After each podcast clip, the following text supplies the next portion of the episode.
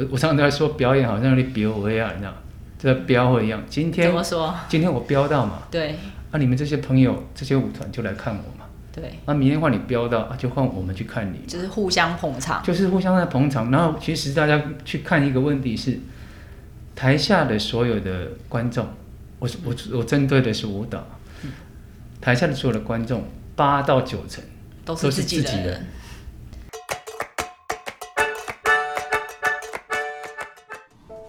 欢迎收听《练舞练心冷肖维》，我是跟你一起冷肖维的好朋友 ella。没有肢体不协调的人，只有不去尝试跳舞的人。练舞练心冷肖维这个节目，期盼能够借由声音的传播，让不了解舞蹈运动或想开始跳舞的朋友带来一点启发，让更多人开始跳舞，喜欢跳舞，让舞蹈成为生活里不可或缺的养分。练舞练心冷肖维每周三晚上十点更新，欢迎收听订阅。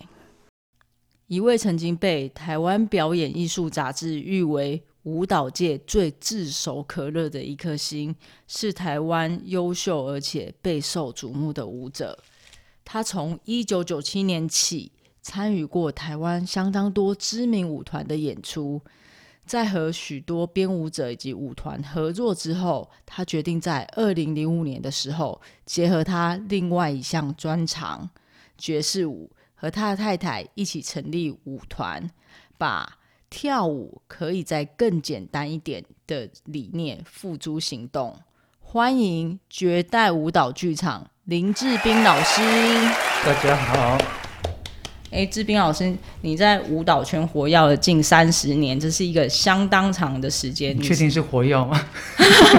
我觉得蛮活跃的啊，就是是从我知道你开始，就是你每年都有很多的演出。是对，对啊，那你是从小对跳舞这件事情有兴趣的吗？当初是在什么机缘下开始接触舞蹈？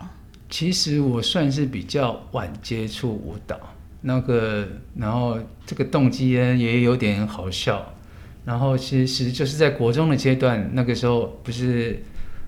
还那个国中都有那个民族舞蹈队校队啊，他们都每年都有一个比赛这样子。然后就我们班有几位女同学，她们就是参加民族舞蹈队这样。然后就有几次下午，我就看她们，哎，为什么她们都可以请公假，然后在操场那边排练啊，不用上课？我就想说，哇，好棒哦，好羡慕他们可以不用上课这样。然后我就觉得这个动机比想上课这个动机，变成是我接触了舞蹈的最初这样。可是不用上课，也只是偶尔啊，也不是常常，那是蛮久的欸，就是，所以你是后来跳一跳有兴趣，当然了，当然还还是老师一直有鼓励你说，哎、你跳的很好。我觉得一方面是接触跳舞的时候，我觉得跳舞是一件很很快乐的事。我在那边就是，我就觉得，哎，就很开心这样子。然后还有一点就是说，我觉得可能你还说老天爷赏饭吃吧，就是说我我刚去的时候，我是连一个劈腿侧劈是完全很很高，这样很高，离地很多。但是很奇怪，我我去哎，上课然后干嘛做暖身拉筋的时候，我是很享受那个拉筋的痛苦，痛苦，我觉得很舒服。人家那边很痛，我就觉得还好，这样还好这样。但是所以说我在短，就是很多人不是筋都拉不开嘛，但是我在短短两三个月，就是我的筋就全部拉开，然后老师也蛮照顾我的这样子，所以说让我对舞蹈好像可能在那边慢慢找到了一点哎方向或者是自信，是因为是男生，所以老师对你特别照应顾吗该？也有这个原因呢、对，那在那个年代，男生更跳舞的很少，以对那个年代，男生更是宝。现在跳舞的男生多了，对，所以刚开始的原因是这样子。所以你后来就一直持续到出社会。对，中间就是老师国中毕业以后鼓励我去继续考舞蹈科嘛，然后我国中毕业高高中就考上那个国光艺校，然后国光艺校完以后就是国立艺专。所以这启蒙老师很重要，就是影响你一生耶。对对对对对，那你出社会之后，因为我在网，就是在你来之前，我搜寻的网络上，嗯，就有看到你有出过两张专辑，我很好奇这个部分。那是十八岁左右的，十八十九岁的时候，对，就是说我国光艺校毕业以后，我并没有马马上走升学这一条路。那时候因为有呃学长啊什么介绍，然后我去做了伴舞这个工作。但是伴舞这个工作，我们那时候呃我们比较走的是专属舞者，不是那种综艺节目后面大堆头的那种舞群。我们是比如说我们那时候办过郭富城，然后太多了林志颖、伊能静。什么类似啊？比如说，就是那时候的当红歌手。对对对，比如说郭富城，他来台湾，他发新专辑，啊，他那时候不我们都是主打歌吗？就几首这样，两三首。对，然后我们只要练那一首，那他那个时候就要全台湾跑，我们就只跟着他这样跑。就是他有演出活动，你们就在后面跳。对，我们就在后面跳。所以我我国光校毕业以后是先从事这样的工作，然后也是因为这样工作，你就会。跟唱片公司、娱乐圈有接触，然后就有唱片公司看到，哎，觉得哎好像还不错，就有接洽，然后去试音，然后就是签约，才出了这两张唱片。那后来就出了这两张唱片之后，就是怎么样？为什么没有再继续？嗯嗯，那个时候因为我签的是本土的唱片公司，那我签的合约是五年，然后那个时候刚好就是五年合约。到了，然后我们公司又被一个国际的公司给收收购了，所以在那个阶段就停止了。另外，停止另外还有一个原因就是说，我觉得我的个性并不是很适合做歌手或者在荧幕前做这这个事情，因为我我我我也许那时候我还年轻，呃，那那个阶段其实我过得蛮压力。有压力，然后蛮不开心的。可是跳舞这件事情也是在荧幕前啊。但是，比如说啦，我说，比如说那个，因为你是新人，你必须上很多综艺节目啊，不然你没有曝光。然后做很多你不喜欢的游戏，类似，那你达不到效果，你就不会有下次。因为很多新人想排都排不上。对，那有几次我就觉得我很像笨蛋这样。让我觉得我自己像笨蛋。比如说那个时候有一个阶段，不是有恐怖箱？哦，你还记得吗？一个箱子，然后你手要伸进去。录影前他就已经跟我们的宣传讲说，你要叫你们家艺人，呃，等一下表现的有效果一点啊，不然之后又排不了节目。你说我才几岁？你心里想说啊，里面就没东西，为什么要装？没东西。我那时候摸个海参跟青蛙，我怕什么？我为什么要？海参跟青蛙，有一个男生从小在泥巴抓青蛙的人，我我一摸就知道他是青蛙，但是我必须要别人说啊，很可怕。对，我必须要做出那个效果啊，没办法。那也许有人适合吃这行这行饭，比如说戏剧的干嘛？也许他哎，就是如鱼得水，他觉得哎这样没关系，他们就觉得很这。可是我的个性，我我不喜欢，嗯，我就他们演，我我我不喜欢。所以你觉得你办不到？就是我不开心，我觉得这件事比较那那个时候就是让我中断或者是干嘛，这个是很主要的一个原因。所以后来你就想说，你还是走回你喜欢的路，就是呃走舞蹈这方面。对，下一个阶段离开呃歌手这段这个阶段，我在下一个阶段我是完全以职业舞者的进入剧场。大概有长达七八年，我都在只做舞蹈表演这件事，也没有教课，就是到各个舞团。对，那那时候舞蹈机会是怎么去取寻求跟取得的？男生比较没有那么困难的，因为台湾男舞者很少。那如果你嗯表，你如果嗯表演或者是跳的还不错的话，或者是你的敬业态度什么。都很好的工作态度都很好，其实工呃大家都会自己会来找你，那就是会接不完，其实就会。可是你也接不多了，因为因为以台湾的制度来讲，你一个舞团的 case 的话，一个公演的话，大概要三个月到四个月，所以一年顶多就是接三四团。没有，不是，我是全部嘎的接。我那时候是嘎的接，就是说很疯狂。哎，我可能今天要跑两三个地方，然后时间都要安排好，都要都要安排好。对。那后来就是怎么会想说，就是呃，这七八年之后呢，怎么会想说，哎，是怎么样？呃，在什么样的情况之下，就是来成立自己的舞团？嗯，七八年之后，其实第一个很现实的问题就是，我已经年纪也有有一点年纪了，二十七八岁了。那个时候，在我舞者阶段的后期，二十七八岁，在这之前，我完全没有拿过钱给家里给家用，因为我根本就没有一个很固定的收入。因为你像我，可能这个月有钱，下个月有就没钱，因为它是你 case 完，就是你表演完，你还不是马上拿到钱，你要等，就是舞团那这个整个呃行政作业整个结案以后，他才会拨到，他们才会拿到钱。嗯，啊，舞团拿到钱以后，你才能，他们才会把钱给你，所以你的收入是不固定的。就是其实整年度的年收入是可以让你过一个很简单的生活，对，但是它的收入来源是不固定的不。固定的，而且你也没有多余到钱可以拿回家。然后你慢慢到二十七八岁，你觉得你身边的朋友、同学都成家立业、工作什么存款的嘛？我那时候发现我银银行是几乎就是零嘛，就是这个月可能收完，然后该付的付一付付就没了。就没了。对，然后然后有刚是一个比较现实，另外一个是我觉得有点不知道该怎么做下去，就是说你有点，我觉得那时候舞者的热情有点被燃烧的差不多了。就是快要没有热情了，就是你要跟生活要怎么取得平衡？对，而且重点是我看到的现象让我觉得，就是说我我们当舞者或表演者坚持这么多年，你没有看到一个实际的圈子有改变。就是我们在那边坚持这么多年，可是你并没有看看到圈子有任何的改变。比如说，我常常就说那个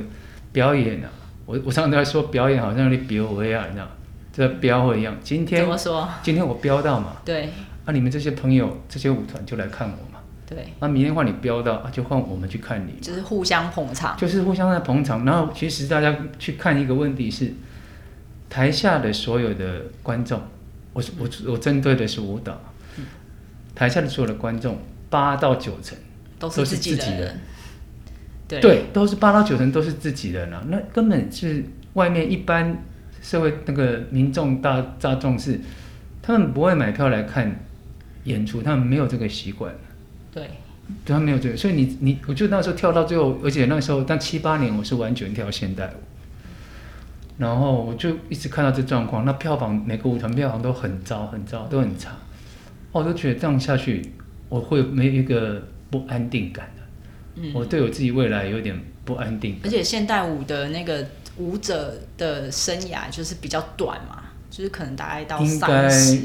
就差不多。应该差不多了。后面后如果三十以后都是走向教学跟编舞，一定的啊，你不你不管什么舞舞种都一样，你最后你如果想在舞蹈这条路继续走，你最后势必到学校或者是教学，对。要不然你撑不下，你你台湾没有办法。你曾经有说过说你希望说跳舞可以再简单一点，那你是怎么样将这个理念融入在你的教学或者是说舞团里面呢？因为我就发现说，台下的永远都是你相关的，都是你认识的都，是你认识的人啊，就是说你的家人啊，你的学生什么，所以真正愿意买票进剧场的大众，其实是几乎一成都不到，很少很少。是很少数的。所以你要回，那那你就会想说，那为什么？为什么？我举例很简单，他看不懂啊，真的，就很多人都说啊，现代舞还有跨步跨啊，步啊，他看不懂，他不想花钱对，而且票这么贵，我为什么要去花两个半小时去看一个我看不懂的还东西，被亲，不要被八级亲，我看看不懂这样。然后去吹冷气睡觉吗？对，所以像有几次的经验是让我觉得，就是现现在印象深刻，就是那时候我有在台大教，那我跟一个一个那个刚好一个现代舞团，他说：“哎，阿斌你哦不，我有帮他们跳嘛。”他说：“阿斌你要去台大教，那你要不要帮我们接洽一下？我们就去做个推广这样子，也就是说我们带我们演出片段去推广。”我说：“我说我那天想说，你买来真的不要来，对，不要来，我直接帮你推。”就是说为为什么你不希望他去？他去卖不了。怎么怎么说？因为太就是太艺术面，你知道吗？就是那个台大，呃，现那个时候叫现代舞社，就是我在那边教爵士，就是说只要我有演出，我只要说，哎、同学，老师要演出了，弄一弄就二三十张票这样子，十十几十几二十张这样，然后就是说没有推广，任何推广之下，那结果他同学是因为老师。对对对，然后结果下下来推广以后，大家看在下面看一看，看完你知道整个他舞团劳师当中找了四五个舞者，然后很厉害的对，然后这边讲解，然后那边跳跳给下面的学生看，结果订票两张，我说我说你不要来，你你懂我意思吗？这样有点尴尬。这样很很尴尬，但是我我已经有预先知道大概会是这种状况，可是这就回到我们刚刚讲的，他就是看不懂嘛，所以我才会想说，那我们是不是把应该要把舞蹈回到再简单一点，让就是说观众朋友们他是看得懂的，他才有意愿下次继续买票进剧场，要不然你带他进去一一次以后，他以后再也不进去。他不止不进去，还跟他朋友说：“哎、那个很难懂，你去只会吹冷气睡觉而已。对，所以是这个原因啊，对。”所以你这也是你后来想要成立舞团的另外一个原因吗？对，就是这个动机啊，就想说，啊，那刚刚就讲到，就是说教课嘛。后来七八年后，我就觉得你年纪大了，什么压力都有，我就开始选择在外面教课。那因为我在国光艺校的时候有爵士舞的背景，因为国光是国防部办的学校，所以他会像寒暑假他必须要去绕军，就像是义工队一样，嗯，所以比较重一点，娱乐一点，所以所以导致我们的课程里面有爵士舞。所以学的曲风也比较多种。对，所以我，啊，那我接触爵士我就很很喜欢，从第一次接触就很喜欢，喜欢那个节奏啊、动感啊、力点啊什么，所以我三年都选在国光教三年我都选修爵士舞的课程这样子，然后于是就是我后来教课，我有教爵士舞，然后我就开始觉得，哎，好像跳舞就是可以再简单，然后就是大家可以再轻松快乐一点这样子。那我就想说，那我是不是要做一个比较轻松快乐的轻松快乐的舞展？所以我刚开始是先创了一个林志斌个人创作展，在皇冠演舞场。对那个剧剧场已经没有了。现在没有了，对那时候就是很多朋友一起在共享盛举，先做那个创作展以后，然后就是效果场面都很不反应的很好，然后我就跟我太太说，那我们要不要做一个我们希哎，就是我们比希望中的舞团舞团，这样才做了绝代舞蹈剧场。那从绝代成立至今啊，就是你们有多次入选文化部优良扶持团队，前后应该有超过十遍。那你们是你们是怎么办到的？因为很多团他很想很也是很认真的去申请跟经营啊，可是他就是没有办法取得这个荣誉。我觉得是舞，像对我来讲是，我觉得那个舞团的定位很重要，比如说风格。那因为不会演的，就是说以台湾的舞蹈，目前的舞蹈环境的主流来看，其实大部分都是现代舞。所以你在整个补助的舞团，你去看那个比例，几乎八成，八成都是现代舞团。对，那那你当年如果拿说做现代舞什么，你竞争什么？但是说，我就觉得说，你必须把自己的定位先出来。比如说，绝代就是我们爵士舞融合现代，就是我当时会会有这个想法，是说我可以利用利用爵士舞比较亲和、比较娱乐性的东西，带一些比较不是这个圈子的朋友进来，但是在这个过程中，你又可以慢慢的，因为我们想要表达的东西就现代舞，但是就是把它弄得比较，哎，他是可以看得懂的，可以这个，那我们希望把观众的那个层次、那个格局再打开一点，然后就让他们在逐渐的往上拉往，上拉，对。所以就那我是觉得用一个说舞团定位，对，所以你们是从一个比较大众的角度切入，然后再拉拉抬到艺术层面。对，我们希望可以这样做。那你们在行销跟年就是行销这方面，你们有下了什么样的苦功吗？或者是哦说你们的企划书？其实哈，你就是要多打开你的人脉。所以你说你要靠宣传什么？我跟你讲，难度太高了。比如说你印一万张 DM 好了，你几万那个现在也不用人要用 DM 了，因为现在都用 EDM，也很很你也很难贴什么。那几乎说报纸媒体几乎都没了啊、对，苹果都倒了。都倒，你根本没有办法去宣传什么，而且你能宣传就是社群软体啊，对不对？你就只能社群软体，这个可能可能你就比较有效果，就是大家会看到。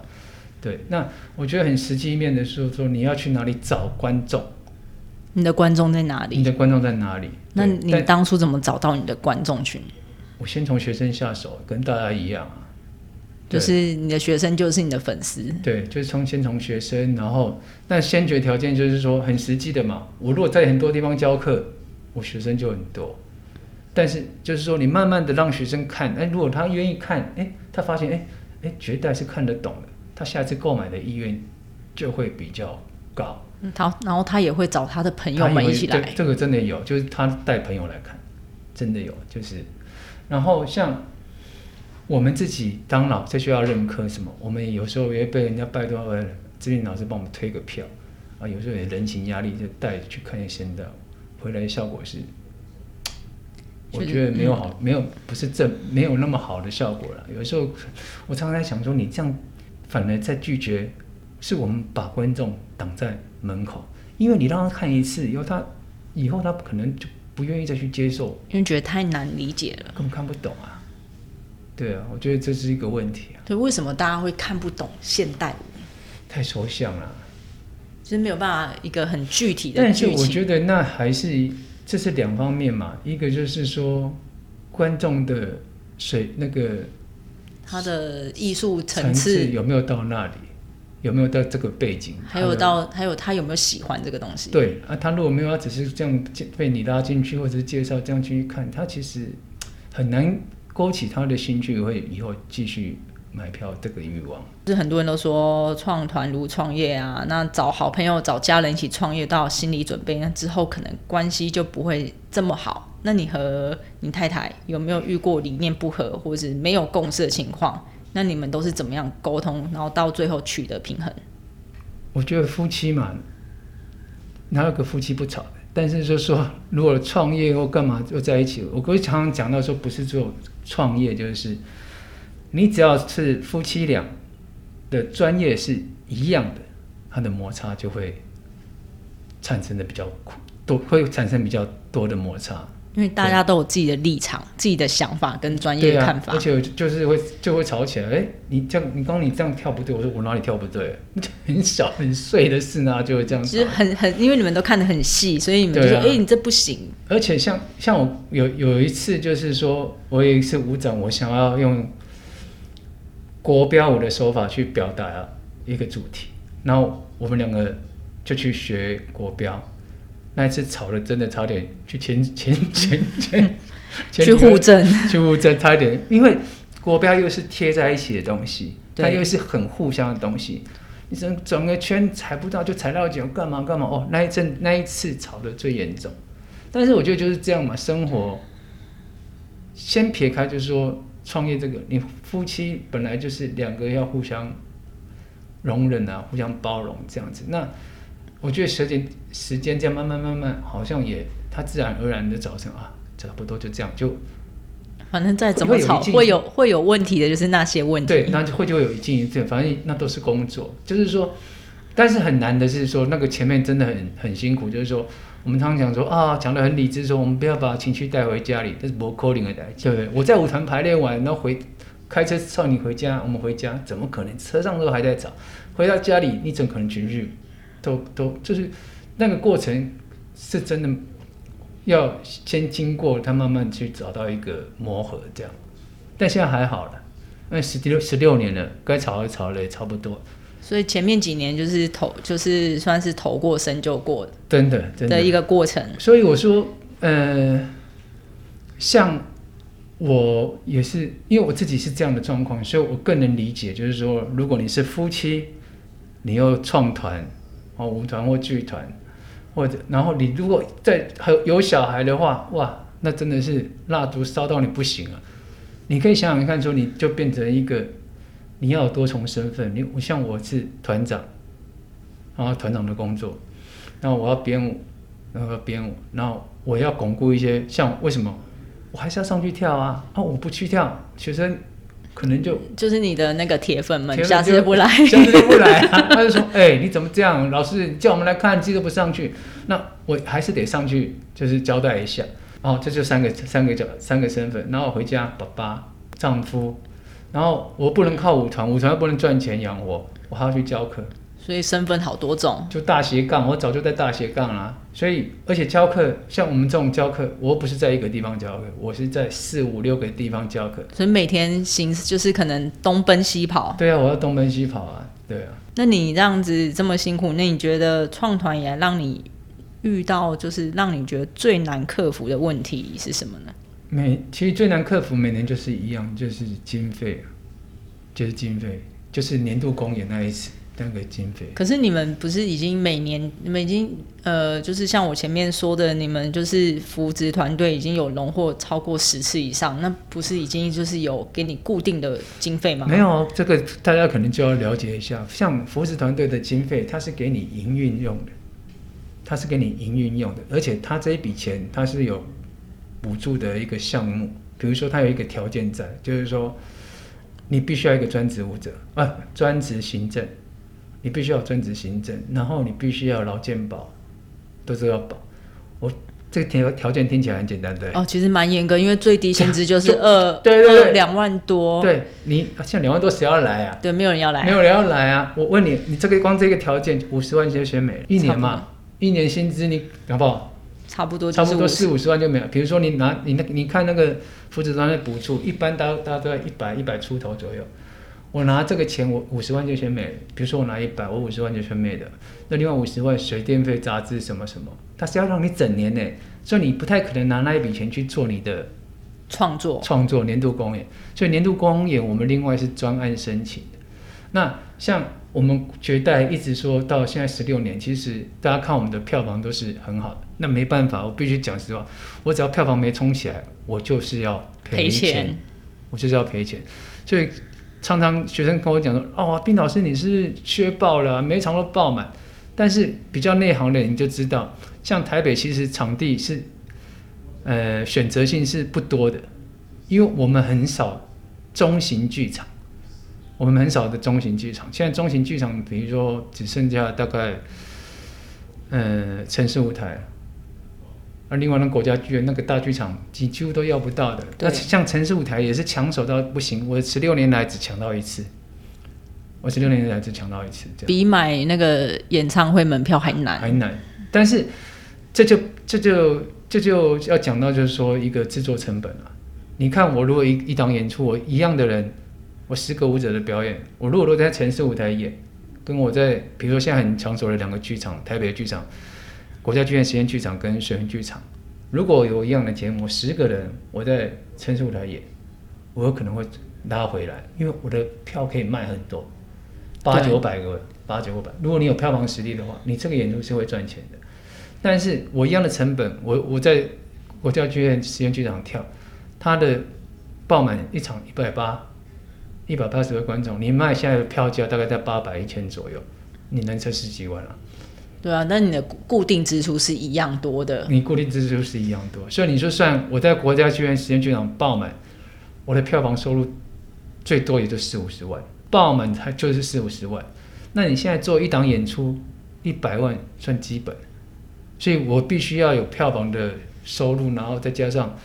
呃政府的专案补助，两边去 cover 我才能完成一档演出。所以我说我不能让票房下来，下来或者是那心理压力很大、欸。，对，而且另外一块更大啊，补助如果不过呢，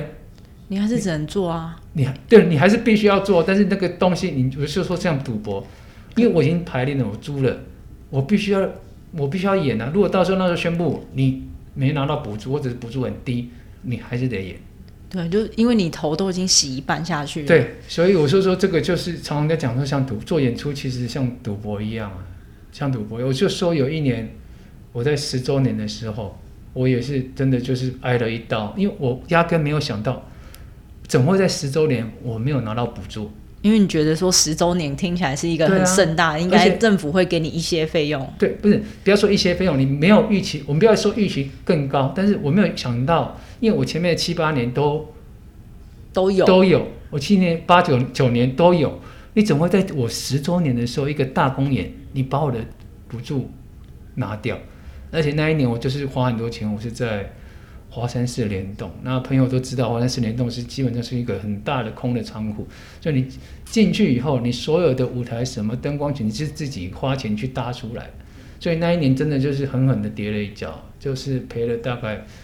一百万，是实际的一百万。哇，真的很多！现在对大家来讲，一百万也已经是一个天天文数字。对我对我们小对我们夫妻俩根本是就那一年差点收掉啊，那一年真的差点收掉，因为已经赔到家里去了。我必须要赔到动用，因为我们当时讲说，舞团我们不要赚钱，但是不要赔到家里的钱，因为我们毕竟房贷还有小孩，我就说不能赔到。可那就差一点拿房子去抵押，就差一点了。然后就好险，就是。呃，有一些老师朋友的帮忙啊，然后牵线啊，都透过一些朋友的赞助，帮我们救回了七大概七十几万，所以我等于赔了二十几，但二十几对我来讲也不算小赔，二十几你现在都可以养活人家一个家庭一年了。对，对啊，就是以现在大家就是最近都没有办法出去教课，二十几万其实也真的是非常多的一个数字。对，那。就是说你要承担这些风险啊，而且你要怎么样去说服太太跟小孩，就是支持你做这些事情。还好啦，我们家都现在变成舞蹈世家了，就是全家都在跳舞，全家都在跳舞。好，对。创团以来，让你觉得最心累的是什么？嗯，就刚刚讲到的，我觉得是跟刚刚讲已经有大概提到，就是，嗯，舞团跟家庭。舞团跟家庭，就刚刚讲的太多重身份了，就是你必须，我整应该怎么讲？我整天是满的，就是说不是说工作满，不是说只有工作满，就是说我可能教完课，我等下去哦，现在几呃小儿子五点到要赶快去接小孩，然后今天是礼拜或者是礼拜三是十二点，然后去然后礼拜礼拜礼拜五他上学乐团，然后要送便当。什么什么，就是说我我每件事是这样一直这样拍着拍着拍着拍着，其实我觉得比较辛苦的是这个，我我反而觉得说像，啊大家就说啊老师你要公演啊很辛苦，说我说那一公演那一周是我最轻松的一周，是我一整年最轻松的一周，因为那一周我必须在剧场。所以我必须把小孩啊或其他事都安排好，我必须在剧场。所以就不用去接小孩，不用收便当，不用送便当。就是说有我已经可能请爸爸妈妈帮忙这样子，但是反而是年度公演那一周是我一整年，我跟我太太是最轻松的，因为我只要专心在那一周，我只要专心做好表演这件事就好，就不用再想其他家里的对对大小事。对。比较辛苦的是这些东西，你要同时去去做这些东西。那让你比较难忘的三件事情，跟我们分享一下。嗯，第一，哎，最难忘的应该是创团吧。创团的时候，那一年我就是跟人家跟人家说，我同时有了两个小孩，就是说我在那同那一年创创团，然后刚好在那一同年，我太太生了我的。大儿子，我刚以为是同，就是有了双胞胎这样。不要说那那个可以龙龙凤胎之类的，就是说同时就是说我说我在我在那一年有了舞团，有了我的第一个宝贝儿子这样子。然后我觉得可能印象深刻就是说我太太那个时候在坐月子中心，然后我必须要呃编舞啊，准备创团首演的这件事情。那然后我又想，就是必须要陪着太太，然后又小孩，又因为我又很兴奋，你知道，我就每天想看到那小孩，然后又想陪着太太，就变成是我晚上常常也没回回到家，就是在也是睡在那个坐月子中心，就是说那时候我也就没有回家，然后就在坐月子中心陪我太太，然后也这样也就可以就近看小孩这样子，所以很印象深刻，就是说。我很多舞步是在那个坐月子中心晚上，然后在旁边一个小空间，在那里把舞蹈编出来的，就是这件事我印象很深刻。然后另外一个就是有一个叫一个特那个送爱心进校园这件事情，就是说我们舞团有现在有在那个特教班帮这些特教班的孩子们上课，然后他的这个活动最初是在大概十年前。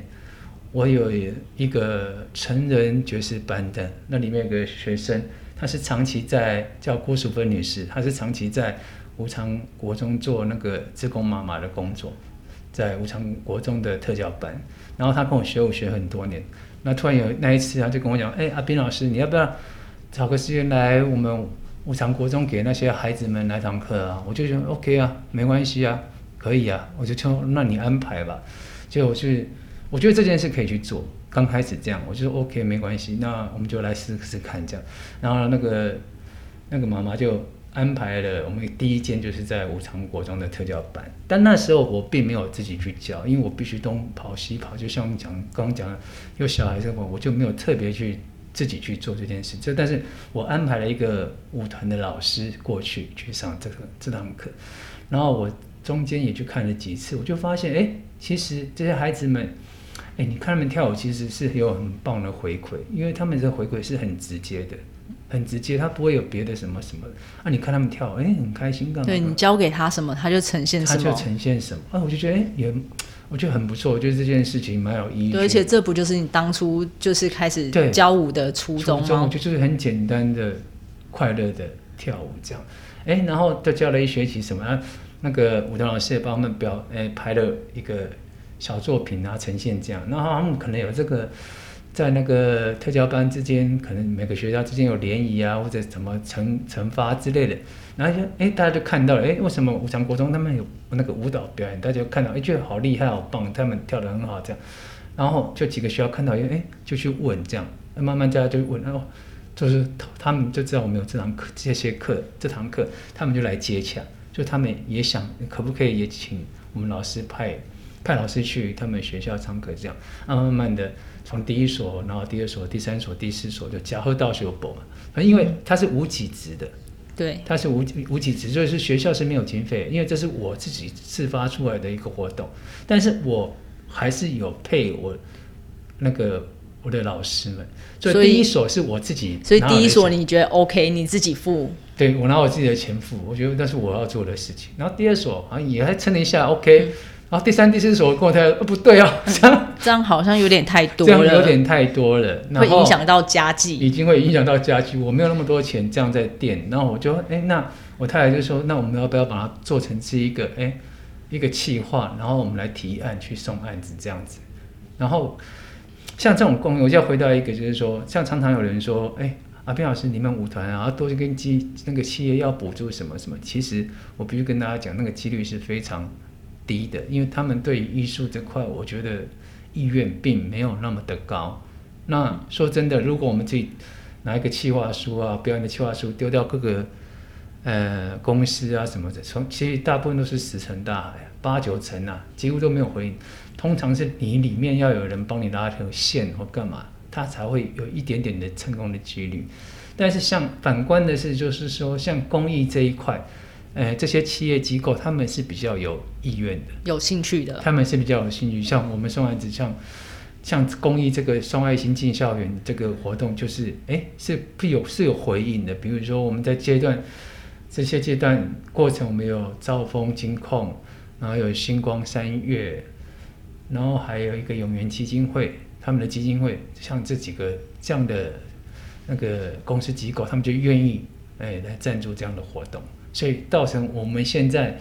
已经开到台北已经快二十所，新北跟台北已经二十所。对，因为这个就是一个舞蹈教育，然后跟学生还有社会还有企业，他们其实是一个就是有连结性的。我觉得是有一个连结性，就而且是正向的影响。对，我觉得像是三，我就说三赢嘛，就是说企，呃，企业他们可以透过这个活动。回馈社会，也可以做到社会责呃企业责任。企业责任。那另外一个是说，我诶，我让我的舞者有收入，比如说他们一个也也也也算，你看，比如我一个老师，你教个三四所学校，哎，一个月下来也是，就是有一呃一些基本的收入，一个基本基本的收入，我让舞者有收入这样子。那学生他也觉得他开心，然后他也有舞台，对，然后还可以展现自己。我们像这个活动还有另外一个很特别的是说，我们不是只有上课，我们还结合一个呃看舞趣、看舞趣的活动，就是说我们的公演，我们会有一场是公益场，我们会场公演，我们让这些学生跟他们老师一起来看表演，来看表演，因为其实像这些特殊孩子。他们是很难有机会进剧场。你你不你会听觉得我进剧场就管，对他们来讲，他他你要爸爸妈妈或者老师，你要特别带他去剧场看看演出，其实是一件没有那么容易的事情，因为他们有些孩子的情绪控制力什么。是对，因为特特教班学生他有很多不同的状况，状况对，所以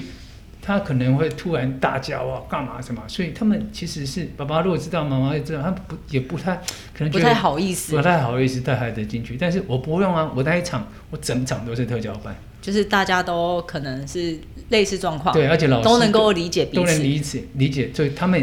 然后跟我觉得很棒一件事是看舞剧这个，我是两个阶段，我让他们进来看我们表演，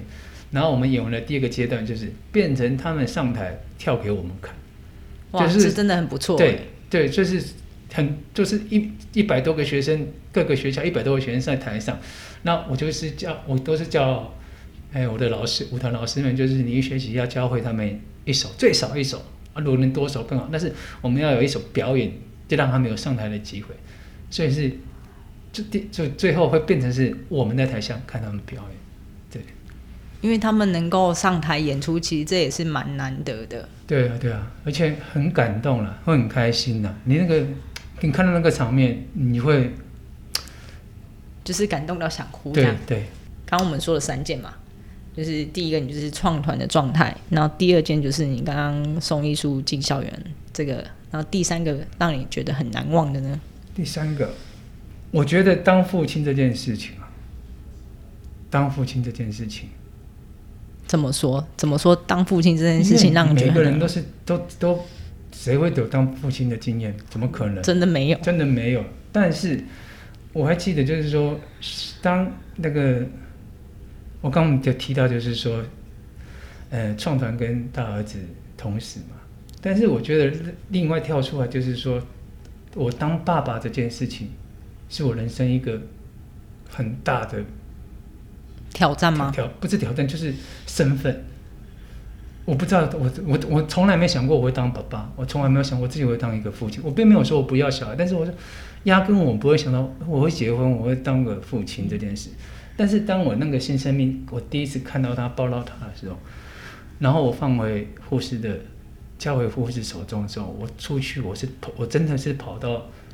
那个医院的那个叫那个楼梯间，我的眼泪就是一直掉下来。这很像那个偶像剧才有的。但这是真的啊，那个心情的激动，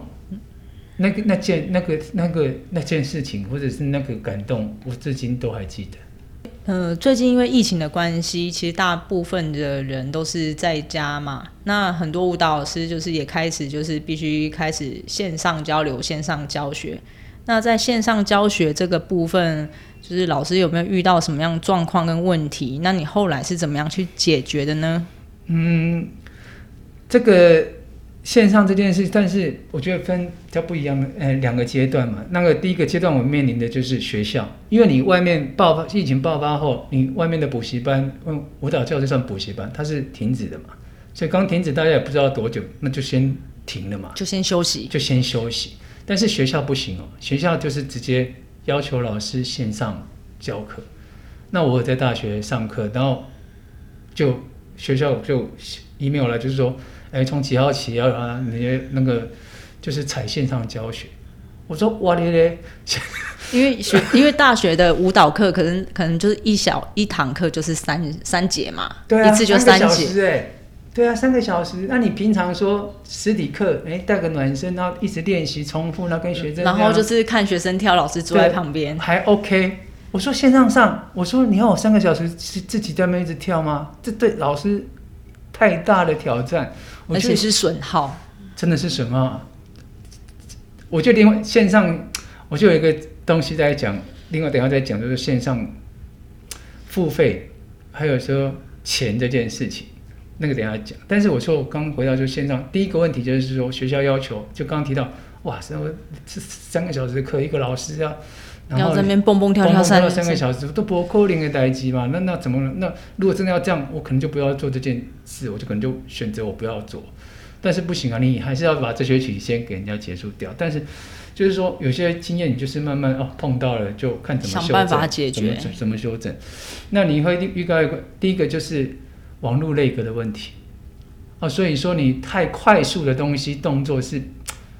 不太可以，你要调整你上课的内容节奏节奏跟内容，所以可能要放慢。比如说我前面的暖身什么的，可能我要偏向比较伸展的东西，主要你要调整那个。第二个你会遇到一个问题就是学生不开镜头，那我是要怎么上课？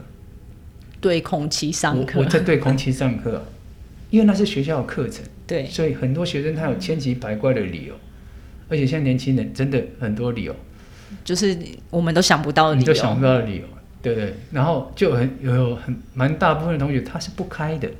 那我不开，我又看不到他啊，我要跳给谁看？对，那就是因为有这些状况，就说啊不行，那我也想要找出一个方法这样子。所以像我自己的改变就是说我变成就是同步，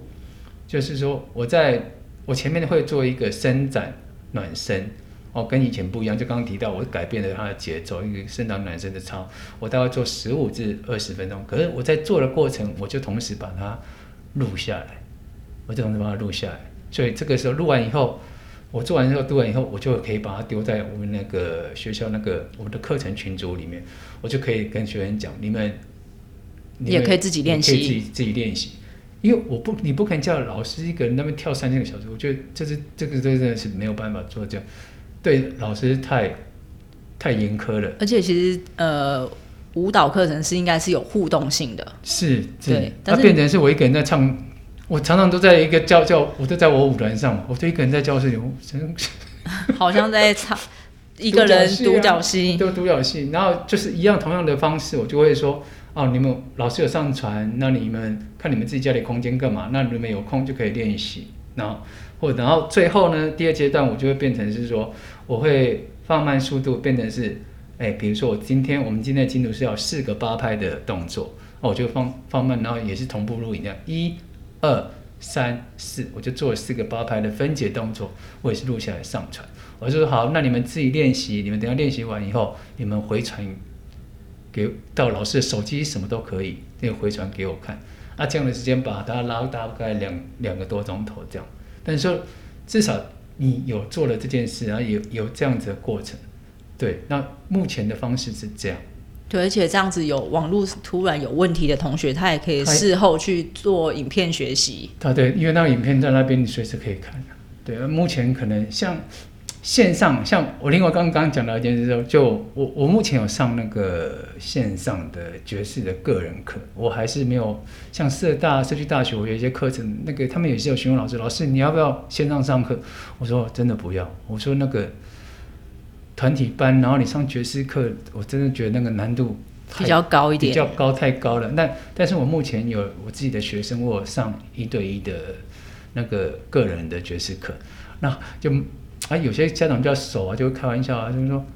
也也许不是开玩笑，是开玩笑用开玩笑的口气跟你讲，老师啊你来人又没有来现现场，你要不要打折啊？可是付出的时间跟你的专业是一样的啊我啊，觉得不是只有一样，是应该说加倍。是加倍。因为我以前在教室，我只要对着镜子，他在我旁边，学生在我后面，我只要帮帮帮你跟着学就好。我对着荧荧幕，我说哎哦，啊你有没有听到？什么？然后我对着正面，老师你可不可以转到背面去？所以要再做个两三次对，而且我要换角度，我我比如你当老师的时候，我要讲你的左边，你的右边，我要讲我是对，左就是那个边镜像教学。我镜像教学呢，我要转过来什么？我还我自己都要搞得更累，所以说，我现在想说，怎么可能打折？那不然，所以这个是以后你就会遇到的问题。对其实我们老师对老师来讲，所以说现在跟各位朋友们让各位朋友了解一下，其实对老师来讲，上线上课程其实比实际课程更辛苦。因为准备的过程是要花更多的时间去准备，对还有呃设备的成本啊，就是因为你可能网络不够快，所以你要去加快网络。然后有些老师可能家里没镜子，所以又再去买了活动镜子，还还要美颜啊，打对，还要打光那个灯，然后那个镜头又不能买太差、太便宜的，那个又不能用不好用，对对对，所以那些基本设备加一加，其实也不少钱呢。啊都没办法。对，可是现在线上在这个阶段，他就必须要这样子，必须要这样子，对。就是大家也是先先求有，再求好，先走一步算一步。对啊，因为你就是看着整个，你看，就是因为这这两年疫情啊，让我们整个线上什么什么改变变成这现在对吧？你就是要看。不过我我是有另外一种看法，就是线上课程有也许可能就是让还没有进来学习的人，他多了一个学习的机会啊。老师不晓得对这个有什么？我觉得并没有那么好的效果啊，因为你对着镜子、对着电脑、手 iPad，我觉得那个临场的那个实际感就对。但是有些人可能就想说，哈，我。动作这么肢体不协调，我去教室跟大家学，让我觉得很害怕。也许他比较害羞的人，也许这个对他们也是一个很好。对，说不定他可能就是这几个月先在线上学完之后，哎，我好像跟得上大家，哎，也这样也很好。对啊，我觉得这样也很好。所以说都有不同的契机啊。对对对对。好，那最后一个问题想要问老师说，就是你本身是从职业舞者出身嘛，那也是科班生，那很多人就对于舞者这个职业的想象很小，就大概是表演啊、教课这两个项目。那舞者的出路真的只有这些吗？因为你刚刚也提到说，你们现在已你们家已经现在是舞蹈世家，对，小朋友也都在跳舞嘛。那舞蹈科班生毕业之后的职业规划大概有哪些呢？其实你刚刚讲的没错啊，你你毕业舞蹈科科班毕业，如果你想留在舞台上，你就是要去舞团工作嘛。但是必须跟大家知，大家应该都知道啦，其实舞团的配是台湾目前的舞团能给的薪资是，你是不足以养活你自己的，所以你必须要有别的收入来源。所以我刚刚其实我在很多年前我就是。我心里是这样想，我很希望就是说，我们目前的台湾的舞蹈学校好的课程，可以帮同学安排一个第二舞蹈的专场，就是让他的舞蹈比较多元性、多样性。对，就不是除除了我们的本身科本科的芭蕾、民族、现代之外，我我真的希望就是说，学校可以帮他们开发，就是第二个。呃，舞蹈专场也不一定是舞蹈专场，我觉得是只要是肢体的，瑜伽、踢踏、爵士，呃，国标、肚皮都可以，因为这些我们刚刚提到这些舞种，它在外面才有比较比较有市场，比较有你才有你工作教课的市场，要不然你。芭蕾、民族、现代，像这种这些这几个舞蹈，你就是只有在舞蹈社。那台湾是有几个舞蹈社？啊，你毕业每年毕业那么多的学生，他学他他没有那那那么要的那么大的需求，对。所以我说希望说说，如果他们学生在毕业前他就已经具备了诶这样的技能的话，他们在毕业以后他们的工作层面的机会会比较多。因为像其实很很发现，我都发现到很多人都发现他说。很多我刚刚讲的那些舞种，很多老师是毕业以后，他们才开始去去学，去哎，让发觉说，哎，原来我要学这些东西，才才呃，才比较有可能有更多的教课的机会。对，然后跟舞蹈还是有一点有关联的。一点对，而且我觉得很实在的嘛，你学生刚毕业，他直接他工作，因为刚毕业，他一定还是像我一样。就是舞者，我们很想要留在舞台上表演，但是你怎么让他留在舞台上？如果他跳几年以后，他发现说哇，他没有钱吃饭，他撑不下去，他就离开了。但是如如果他有第二项专长，他在做，我觉得他在留在舞台上的机会可能会更久一点，因为他能养活自己，然后他还能同时做他想要做的事情。那就是对于想要进入舞蹈圈教学的朋友们，老师你这边有什么建议吗？教学就是刚也也是一样，我觉得你要分看你是要到什么层面。比如说，像我自己有在社社区大学上课，那社大其实那边的学员他们要的是什么？他们就是只想要来运动流汗而已。对，那所以你那个课程，你只要哎让他们有达到他们下班之后有来健身运动流汗的这样子就 OK 了。那你你是想教这样的舞蹈呢，还是你想要教非常专业的？哎，比如说到给专业的科班生什么，所以你想进舞蹈，我觉得舞蹈没有那么，嗯，我觉得不用怕，它其实它有很大的论据在。就是你不要觉得说门槛很高，对，我们就从低的去接触嘛，就想先把它当运动，先把它当运动。但是另外的是说，哎，如果你刚毕业干嘛？你想要走教学，啊，如果教学你是像我们想要走进学校走专业的，那你就是必须把自己的那个条件什么好好充实着。那对于就是舞蹈有兴趣，但是他都一直不敢去教室学的朋友，你有什么想要鼓励他们的吗？就我常常我刚刚就讲过了，像社大就遇到很多这种啊，就就年纪很年纪大，很害羞啊，我记不起来，记不起来啊，我手脚不协调。对，但是我们只能尽力引导了，就是尽力引导，就是说，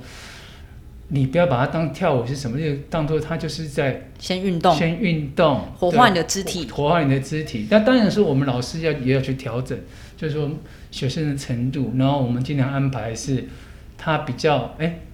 可以让他入门的一个一个课程，让他慢慢的几次熟悉以后，他才有可能，才有可能会喜欢，他才有可能会喜欢。对，但是我觉得对老师的挑战都蛮大的，因为学生程度的落差，其实像社大就很落差就很大，因为他没有限年纪啊，对，而且他可能一个班有人学很久，有的人新来的，对，像我的社大，我在社大。我教了十几年，有跟我是几年的，那有新生的，你说怎么同时上？那你怎么去平衡这个部分？嗯，我觉得经验呐，可是我必须要先以那些新人、新学员为主，对，让他们的心先安定下来，对对，他们才有可能继续学。所以那些旧学员都知道，我刚开刚开学那刚开学的几堂课，我都会让他们，我就跟他们讲说。呃，这一个月的动作都不用记，你回去也不用做功课。就是说，我每次给新的，给五步，我就我不走舞蹈，对，我不走舞，我只给五步。然后前面就是你都不用记，他这样让新学员他的上课压力比较没有那么大。哎啊，那他如果慢慢几堂跟得上的时候，他就他就他就不会退选他就不会退选。对，谢谢志斌老师花了这么多时间。跟我们分享从自己的学舞历程到职业舞者阶段，而后成立舞团，以及成立舞团之后所遇到困难，如何突破困境，还有在教学方面给大家非常多的小秘诀。在面对不同形态的学生的时候，像是校园里的学生、社区大学的学生。专业舞者的养成都有不同的教学引导方式，希望这些对你能够有所帮助。好啦，今天节目就到这边。喜欢有兴趣的朋友，再麻烦订阅、五星评分、留言，以及将练武练心冷消维这个节目分享给你的亲友。练武练心冷消维，下次见，拜拜。